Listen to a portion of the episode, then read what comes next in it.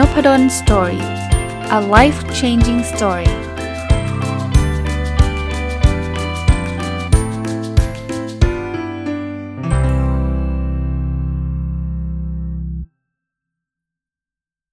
วัสดีครับ ยินดีต้อนรับเข้าสู่นุพดลสตอรี่พอดแคสต์นะครับ ต้องบอกว่าวันนี้วันศุกร์นะ เราเราจะมีรายการ MBA Weekly นะครับ วันนี้เนี่ยอยากที่จะนำเทคนิคการเรียน MBA จริง อาจจะใช้ได้กับการเรียนปริญญาตรี หรือว่าโครงการอื่นๆด้วยก็ได้นะครับ แต่ว่า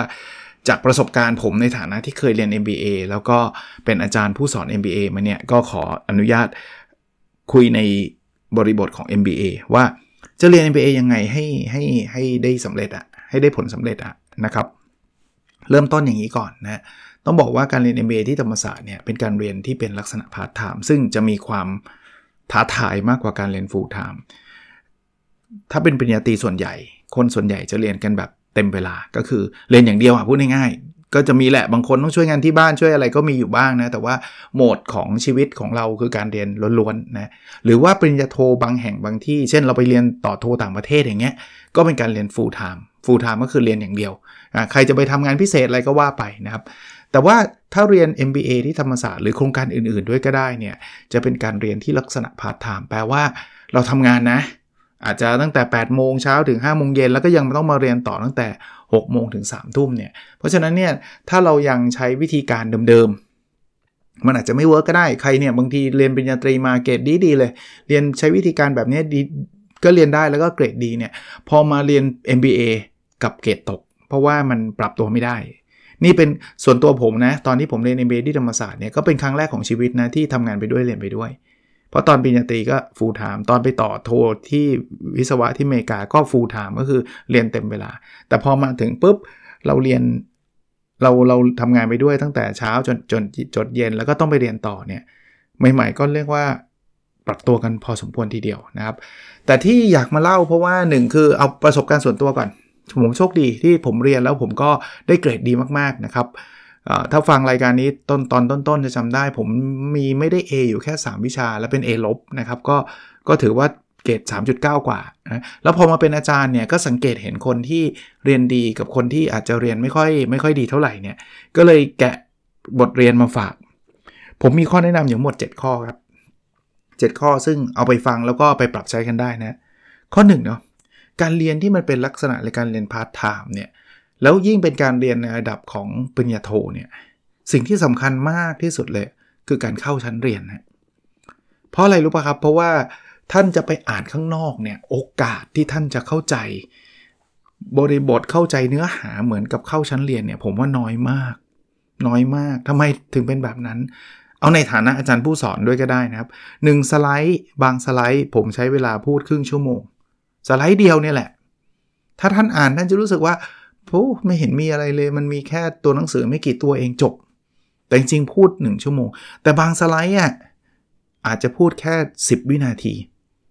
แต่ถ้าเขาท่านไม่ได้เข้าเรียนอะท่านจะนึกไม่ออกเลยว่าสไลด์ไหนอะมันต้องเน้นสไลด์ไหนเนี่ยเป็นหัวใจของเรื่องเลย สไลด์ไหนเนี่ยผ่านไปยังได้เลยไม่อ่านยังได้เลยอาจารย์ก็พูด 10 10 10 วินาทีเอง พูดแป๊บเดียวเองสไลด์นี้ไม่ได้มีความหมายอะไรมากเนี่ย มันยากนะครับมันยาก อีกอย่างหนึ่งเนี่ยการเข้าชั้นเรียนเนี่ยมันมันมันเข้าใจเลย หรือถ้าไม่เข้าใจเนี่ยถามอาจารย์ได้เดี๋ยวนั้นเลย ออกนอกห้องเรียนเนี่ยเป็น one way communication ทันที คือต่อให้นะ เราเอาชีตมานั่งอ่าน ซึ่งบางคนก็ไม่ได้อ่านด้วย แต่ว่าต่อให้เอากลับมานั่งอ่าน เอาเอาสไลด์มานั่งดูเนี่ย มันก็เป็น one way เนาะก็ได้เท่าที่ อาจารย์เขาเขียนในสไลด์แล้วก็ต้องบอกเลยครับว่าส่วนใหญ่อาจารย์เขาไม่มาเขียนเป็นเทคแบบยิบย่อยละเอียดยิบอธิบายทุกขั้นตอนในในใน powerpoint อยู่แล้ว powerpoint มีคำเดียว 2คำเนี้ยแล้วแล้วจะเข้าใจอะไรอะแล้วอีกเรื่องสำหรับคนที่เรียนพาร์ทไทม์นะนี่เฉพาะข้อหนึ่งข้อเดียวนะที่ผมเน้นก็คือการเข้าชั้นเรียนทุกครั้งเนี่ยคือเวลาเราเรียนพาร์ทไทม์เนี่ยโอกาสที่จะไปอ่านข้างนอกยิ่งน้อยครับ จริง คุณจะเวลาที่ไหนไปอ่าน สมมุติว่าครั้งนี้คุณโดดเรียนคุณบอกไม่เอากลับบ้านนอนดีกว่าอะกลับบ้านนอนเสร็จปุ๊บเนี่ยวันรุ่งขึ้นคุณก็ทำงานแล้ว คุณจะไปอ่านตอนไหน ตอนเย็นไงตอนเย็นคุณก็ต้องกลับมาเรียนอีกวิชาหนึ่งแล้ว คุณแทบจะไม่มีเวลาเหลืออยู่แล้วนะเพราะฉะนั้นเนี่ยผมไม่ได้บอกห้ามห้ามโดดเลย บางทีมันมีความจำเป็นก็ต้องโดดก็ก็เข้าใจ ไม่สบายก็ต้องหยุดก็เข้าใจ แต่ว่าถ้าทำเป็นแบบเป็นเรื่องปกติอะผมว่ายากเลยเหนื่อยเหนื่อย แล้วโอกาสที่จะเรียนได้ดี ก็มีไม่เยอะ ไม่ได้แปลว่าไม่มีนะบางคนบอกเอ้ยผมโดดตลอดผมจะได้เอเลย ก็ใช่แต่ว่าถ้าไม่โดดคุณจะได้ A มากกว่านั้นอีก คุณจะเรียนได้ดีกว่านั้นอีก ส่วนตัวผมตอนเรียนเอเมธรรมศาสตร์ไม่เคยโดดแม้แต่ครั้งเดียวไม่เคยเลย มีแค่ครึ่งครั้งเท่านั้นที่มาเรียนแล้วอาหารเป็นพิษ แล้วแล้วเรียนได้แค่ชั่วโมงครึ่งแล้วต้องขอกลับบ้านก่อนจำได้เลยมีแค่ครึ่งครั้งเท่านั้นนะที่ผมไม่ได้เข้าเรียน นอกนั้นเนี่ยตอนนั้นผมเรียน 3 ปีนะครับ เพราะว่าหลักสูตรมัน3ปีนะ ไม่มีครั้งไหนที่โดดเลยสักครั้งเดียวนะครับ เพราะฉะนั้นชวนแล้วกัน ถ้าเรียนแบบพาร์ทไทม์เข้าเรียนสำคัญมากจริงๆ แม้กระทั่งเด็กปริญญาตรีผมยังบอกเลย อย่าโดดเลย full ขนาด full-time นะยังมีเวลากลับไปอ่านหนังสือเยอะขึ้นอะไรเยอะขึ้นแต่ว่าโดดเนี่ยไม่ค่อย work เพราะตัวเองก็เคยครับ วิชาที่โดดก็ไม่ไม่เรียนไม่ค่อยดีหรอกนะครับ ตอนเรียนปริญญาตรีเคยบ้างนะมัน มันเข้าไม่ทันมั่งอะไรมั่งอะไรเงี้ยแต่ก็เรียนไม่ค่อยดีครับถ้าเวลาเราโดดเพราะตอนหลังรู้เทคนิคก็เข้าพอเข้าเนี่ยโอกาสสำเร็จสูง อันที่ 2 บางคนไม่โดดครับ แต่มาสาย ผมแนะนำครับ ถ้าอยากจะเรียนให้ได้ดีนะ พยายามมาตรงเวลาทำไมอะ่ะก็ต้องบอกแบบนี้อีกในฐานะอาจารย์ผู้สอนด้วย ผมมีทั้งบท2 2บทบาทคือผู้เรียนแล้วก็ผู้สอน คือบางอย่างอะบางเรื่องอะ ถ้าเข้ามาครึ่งชั่วโมงแรกแล้วไม่ได้ฟังอะคือมาสายอะครึ่งชั่วโมงแรกไม่เข้าฟังเนี่ยมาทีหลังไม่รู้เรื่องอีกนะครับ อาจารย์เขาพูดอะไรเนี่ย อันนี้คืออะไรมันมาจากไหนแล้วแล้วก็หลุดนะถึงแม้ว่าจะเข้าเรียนทุกครั้งแต่เข้าเรียนสายตลอดเนี่ยโอกาสที่จะเข้าใจเรื่องนั้นก็ยาก แล้วพอยากคราวนี้ก็ก็วุ่นวายแล้ว ก็ต้องไปกลับไปอ่านใหม่เสียเวลาอีกรอบหนึ่งแล้วอ่านใหม่ก็ใช่ว่าจะเข้าใจง่ายๆอีก เพราะว่าอย่างที่ผมบอกว่าการเอาไปอ่านนอกห้องเนี่ย มันคือ one way communication ก็คือการสื่อสารทางเดียว คุณจะเข้าใจได้ไม่ไม่ดีเท่ากับการที่คุณได้ฟังแล้วก็แลกเปลี่ยนกับอาจารย์ เพราะฉะนั้นเนี่ยมาพยายามมาให้ตรงเวลา เคยมีนักศึกษาบางคน มาถึงปุ๊บตรงนะหกโมงแต่ไม่ขึ้น ไปกินข้าวกันก่อน ไปนู่นนี่นั่น hangout กัน6โมงครึ่งค่อยขึ้น อาจารย์ไม่ได้รอนะครับ เพราะว่าการรอคุณมันไม่แฟร์กับคนที่มาตรงเวลา เพราะนั้นอาจารย์เขาก็เริ่มสอนไปครับ บางคนเขาก็ไม่ได้เช็คชื่ออะไรหรอก ก็แล้วแต่คุณคุณโตเป็นผู้ใหญ่แล้ว คุณจะเข้าไม่เข้าก็ก็ตัดสินใจเอาเอง กลายเป็นว่ามาครั้งนั้นนะเสียเวลาเดินทางตั้งเท่าไหร่ มาเรียนอยู่ 2 ชั่วโมงครึ่งแต่ก็ไม่รู้เรื่องเพราะว่าครึ่งชั่วโมงแรกเนี่ยตามไม่ทัน ผมก็ผมก็เข้าใจทราฟฟิกจราจรของเมืองไทยดีนะ คือไม่ใช่ว่าโหจะเป็นจะตายถ้ามา มาไม่ทันนี่จัดการเลยอะไรเงี้ยหักคะแนน 10 คะแนนเลยผมไม่เคยทำส่วนตัวนะไม่เคยทำผมเข้าใจ แต่ว่าถ้าไม่วางแผนเวลาดีๆ เนี่ย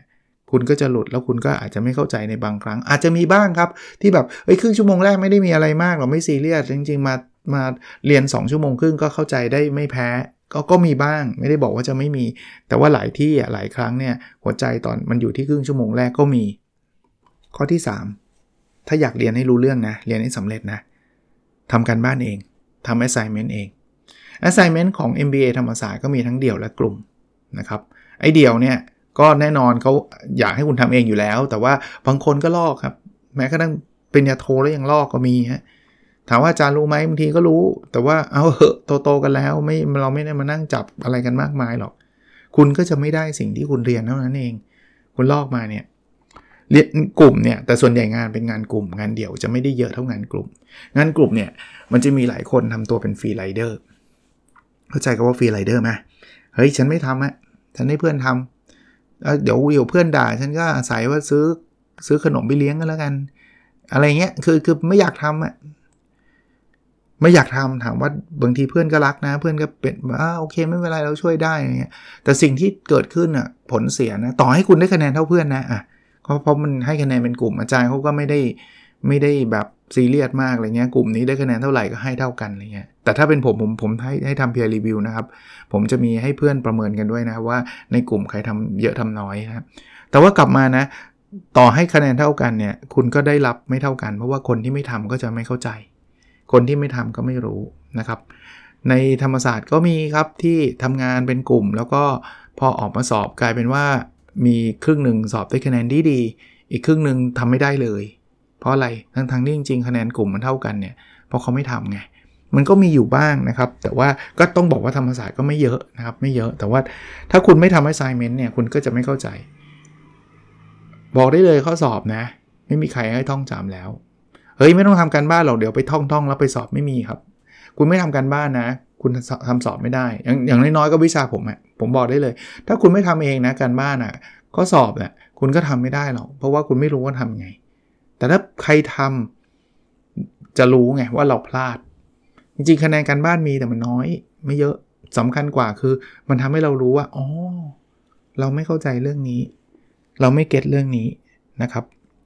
เพราะฉะนั้นก็แนะนำอันที่3ของผมคือ อยากเรียนให้ได้ดีนะทำ assignment ด้วยตัวเองด้วยตัวเอง อันที่ 4 อ่านหนังสือสอบตั้งแต่เนิ่น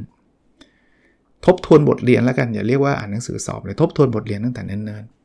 ๆ ใครเคยเรียนตอนปริญญาตรีแล้วใช้วิธีนี้แล้ว work เนี่ยปริญญาโทผมว่ามันจะยากขึ้นไปอีกก็คือว่าเฮ้ยตอนแรกไม่ต้องไปสนใจอะไรหรอกเนาะแล้วเดี๋ยวพอจะสอบฉันค่อยตะลุยอ่านทั้งคืน ผมบอกได้เลยปริญญาโทที่เป็นลักษณะพาร์ทไทม์คุณทำแบบนี้แทบไม่ได้เลย เพราะคุณจะไม่มีแรงตะลุยครับ คุณอย่าลืมคุณทำงาน 8 ชั่วโมงต่อวัน at least บางช่วงบางตอนอาจจะ peak ด้วย อาจจะทำมากกว่านั้นด้วย คุณอย่าไปหวังว่าคืนก่อนสอบหรือวันก่อนสอบเนี่ยคุณจะไปโต้รุ่ง แล้วคุณจะออกมาได้แทบจะยากมาก และอย่างที่ผมบอกว่าข้อสอบของ MBA เนี่ยไม่ได้เป็นข้อสอบท่องจำอยู่แล้ว ถ้าคุณไม่เตรียมตั้งแต่เนิ่นๆนะโอกาสที่คุณจะมาอัดวันสุดท้ายเนี่ยยาก บางคนวางแผนแบบนี้ครับเพราะเดี๋ยววันก่อนสอบสมมุติสอบวันเสาร์ผมวันศุกร์ผมลางงาน คุณเชื่อผมเถอะว่าบางอย่างอะคุณ control ไม่ได้หรอก วันหนึ่งหัวหน้าเขาเดินเข้ามาหาคุณตอนวันพุธบอกว่าเฮ้ยศุกร์นี้ต้องไปกับพี่งานด่วนต้อง present board ต้องไปกับพี่ ลาไม่ได้อ้าวเดี้ยงเนี่ยครับไม่ได้อ่านมาเลยอะ่ะแล้วคราวนี้ก็หัวหัวหน้าเพิ่งมาพูดวันนี้จะไปอ่านทันยังไงอะ่ะเพราะฉะนั้นเนี่ยถ้าเป็นไปได้เนี่ยเต็มตัวผมก็ไม่ได้บอกว่าเรียนแล้วต้องบ้าอ่านหนังสือมันทุกวันอะไรเงี้ยไม่ต้องถึงขนาดนั้นก็ได้ แต่ว่าเต็มตัวหน่อย ถามอาจารย์ล่วงหน้าก็ได้ว่า ประมาณไหนบทไหนยังไงอะไรเงี้ยวางแผนนิดนึงอาจารย์เขาเขาเขารู้อยู่แล้วแหละ ว่าข้อสอบมันคือประมาณไหนยังไงนะครับ ส่วนใหญ่ของผมอะ่ะก็ผ่าน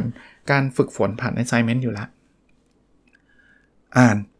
คราวนี้จะใกล้สอบแล้วมันจะสบายใจได้ เดี๋ยวลืมลืมก็ผมบอกแล้วไม่ได้ท่องจำไม่ต้องอ่านจำพศว่าเกิดพศไหนอะไรไม่ใช่แบบนั้นไม่ได้ท่องจำถ้าถ้าอ่านเข้าใจแล้วทำ assignment ได้ทำข้อสอบได้นะครับ นั่นคืออันที่4 อันที่ 5 อันนี้ไม่ได้โดยตรงนะแต่ว่ามันมีผลเหมือนกันก็คือ สร้างความสัมพันธ์ที่ดีกับเพื่อนๆนะ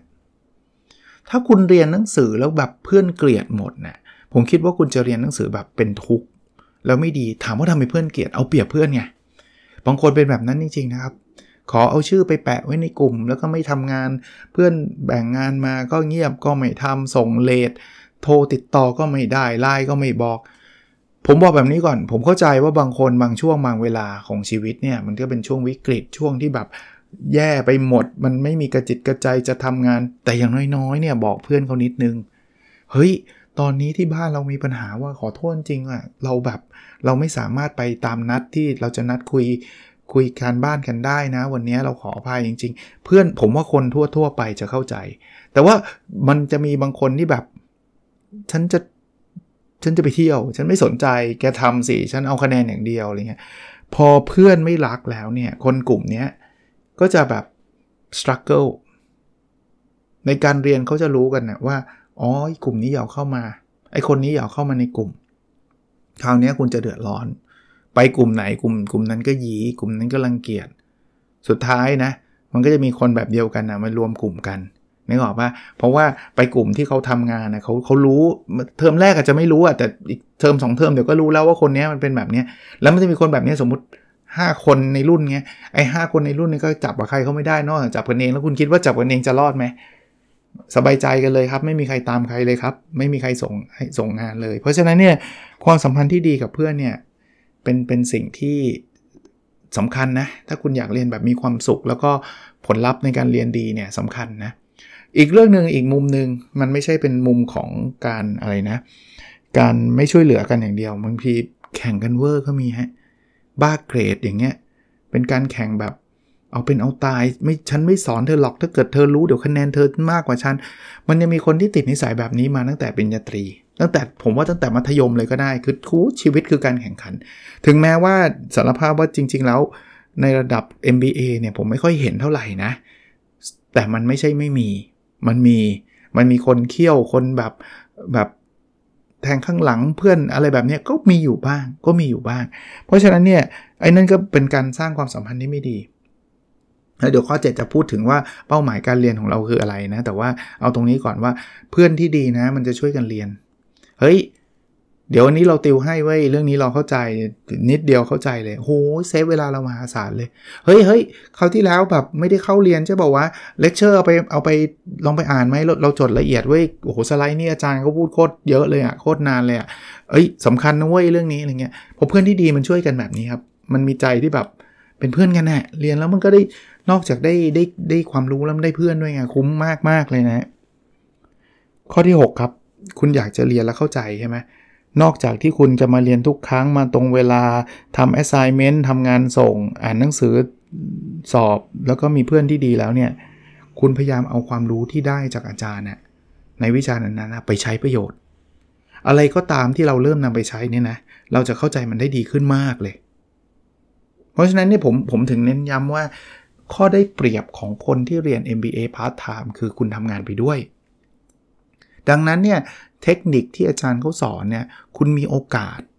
ที่จะเอาไปใช้ได้ทันทีเลย ตอนสมัยผมเรียนเนี่ยผมเรียนการเงินเนี่ยผมไม่ใช่นักการเงินนะผมจบวิศวกรอยู่แล้ว มันไม่ได้รู้เรื่องเลยนะ NPV IRR อะไรไม่รู้ Return ต่างๆ นู่นนี่นั่น แต่พอผมเรียนเสร็จปุ๊บเนี่ยผมไปทำเรื่องโครงการเนาะวิเคราะห์โครงการเนี่ยแต่ก่อนหัวหน้าให้วิเคราะห์ทางด้านเรื่องเทคนิคอะว่าท่อส่งก๊าซหนาแค่ไหนยาวแค่ไหนอะไรเงี้ย แต่พอเรียน MBA ปุ๊บขอหัวหน้าบอกขอวิเคราะห์เรื่องการเงินด้วยได้ไหมว่า ท่อส่งการนี้คุ้มไม่คุ้มรีเทิร์นกี่เปอร์เซ็นต์เรียนมาไงเพิ่งเรียนมาเนี่ย เอามาทำเลย อย่างเงี้ยจำได้เลยครับ โอ้ยข้อสอบมาไม่ต้องกลัว เพราะว่าตอนทำงานได้ได้ใช้แล้วได้ใช้ของจริงด้วยตอนทำงานอย่างเงี้ยมันไม่ได้แปลว่าต้องเป็นการเงินอย่างเดียวนะครับ การตลาดบางคนบอกอาจารย์แต่ผมอยู่ฝ่ายวิศวะผมไม่ได้ไปทำการตลาดอะ ไม่ต้องทำเองก็ได้ ไปไปเดินขอ CEO CEO อาจจะไม่ยอมให้ทำเพราะว่าไอ้คุณจบวิศวะมานี่คุณก็เพิ่งเรียน MBA คุณจะมาทำการตลาดได้ไง สมมุติว่ามันไม่ใช่บทบาทที่คุณทำคุณสังเกตวิเคราะห์เอาก็ได้โอ้เข้าใจแล้วทำไมบริษัทเขาถึงใช้การตลาดแบบนี้ เราเรียนมามันคือการตลาดอย่างนี้นี่เอง ข้อดีข้อเสียเป็นแบบนี้ คุณเอาเอาเอามาใช้แบบเนี้ยหลายหลายเรื่องคุณใช้ได้หมด ผมเคยเรียน leadership ถามว่าตอนนั้นเนี่ยเป็นเป็นผู้นำองค์กรมาเปล่านะเอาแล้วจันจะใช้ได้ไง ผมเอาเนี้ยไปวิเคราะห์ผู้นำแต่ละคนหัวหน้าผมนั่แหละอ๋อเขาเป็นผู้นำประเภทนี้อ๋อผู้นำประเภทนี้ชอบแบบนี้เออแล้วคุณอะจะเจริญเติบโตด้วยนะเพราะคุณจะเข้าใจผู้นำได้ดีเลยว่าอ๋อถ้าหัวหน้านี้สั่งเขาต้องการแบบนี้ต้องการเร็วหัวหน้านี้สั่งเขาต้องการความละเอียดเนี่ยนี่คือการเอาสิ่งที่เราเรียนน่ะไปแอพพลายนะครับ นั่นคือข้อที่ 6 เนี่ย ส่วนข้อสุดท้ายข้อที่ 7 เนี่ย ผมก็อยากเชียร์ว่าการเรียนที่ไร้ผลสำเร็จเนี่ยมันไม่ใช่เรียนเพื่อเกรดอะมันเรียนเพื่อความรู้เรียนเพื่อประสบการณ์ เรียนเพื่อความสัมพันธ์ พวกนี้จะดีกว่าเกรด อย่าบ้าเกรดมากนัก ถึงแม้ว่าผมจะเป็นคนเรียนที่เรียนได้เกรดดีนะ แต่ผมว่าผมแวลูเรื่องหลังมากกว่าคือความรู้ เกรดเนี่ยสำคัญไหมสำคัญ แต่ตอนนี้มีใครถามเกรดผมไหมถ้าผมจะไปสมัครงานตอนนี้อาจารย์นพดลเกรดเป็นยาตีเป็นยาโทเท่าไหร่มีใครถามไหมไม่มี เขาจะรับผมเขาเขาดูว่าผมทำอะไรมาบ้างสำเร็จเรื่องไหน ซึ่งผมกำลังจะบอกว่าสุดท้ายแล้วเนี่ยการเรียนที่ดีคือการเรียนที่เน้นว่าเราเรียนแล้วเราไปใช้ได้เนาะเราเรียนแล้วเรามีความรู้เพิ่มขึ้น มันมี value added กับชีวิตเรามากขึ้น แต่ปกติคนที่เรียนแบบตั้งใจ เรียนต้องการความรู้เกรดมันไม่ห่วยหรอก คุณไม่ต้องกลัวหรอก เกรดมันมาอยู่แล้ว แต่อย่าเอาเกรดเป็นสาระอย่างที่เมื่อกี้เล่าให้ฟังเคสที่ว่า ไม่ได้หรอกเดี๋ยวสอนเพื่อน แล้วเดี๋ยวเพื่อนมันเก่ง คะแนนจะสูงกว่าเรา เดี๋ยวเราได้ไม่ได้เกรดได้เท่าเพื่อน คุณเป็นแบบนี้นะ คุณอาจจะเป็นคนได้เกรด A แต่ว่าคุณไม่มีเพื่อนเลยสักคนในรุ่น คุ้มเหรอครับ คุณมาเรียน MBA ร้อยกว่าคนเนี่ยแล้วคุณกลับบ้านไปได้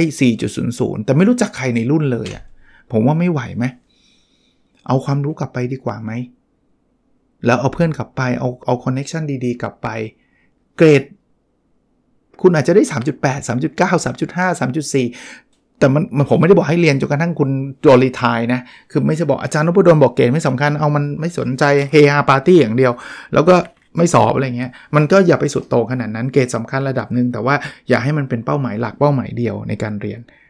เพราะฉะนั้นวันนี้เอามาแชร์นะครับ เทคนิคการเรียน MBA ให้ประสบความสำเร็จ และอาจจะไปแอพพลายกับการเรียนในรูปแบบอื่น ๆ ด้วยก็ได้นะครับ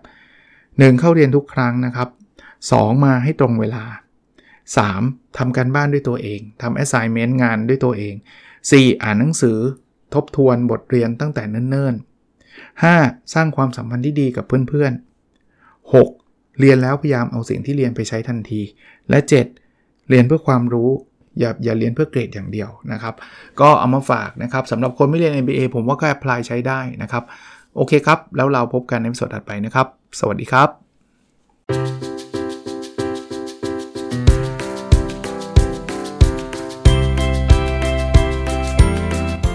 n o p a d o n Story a life changing story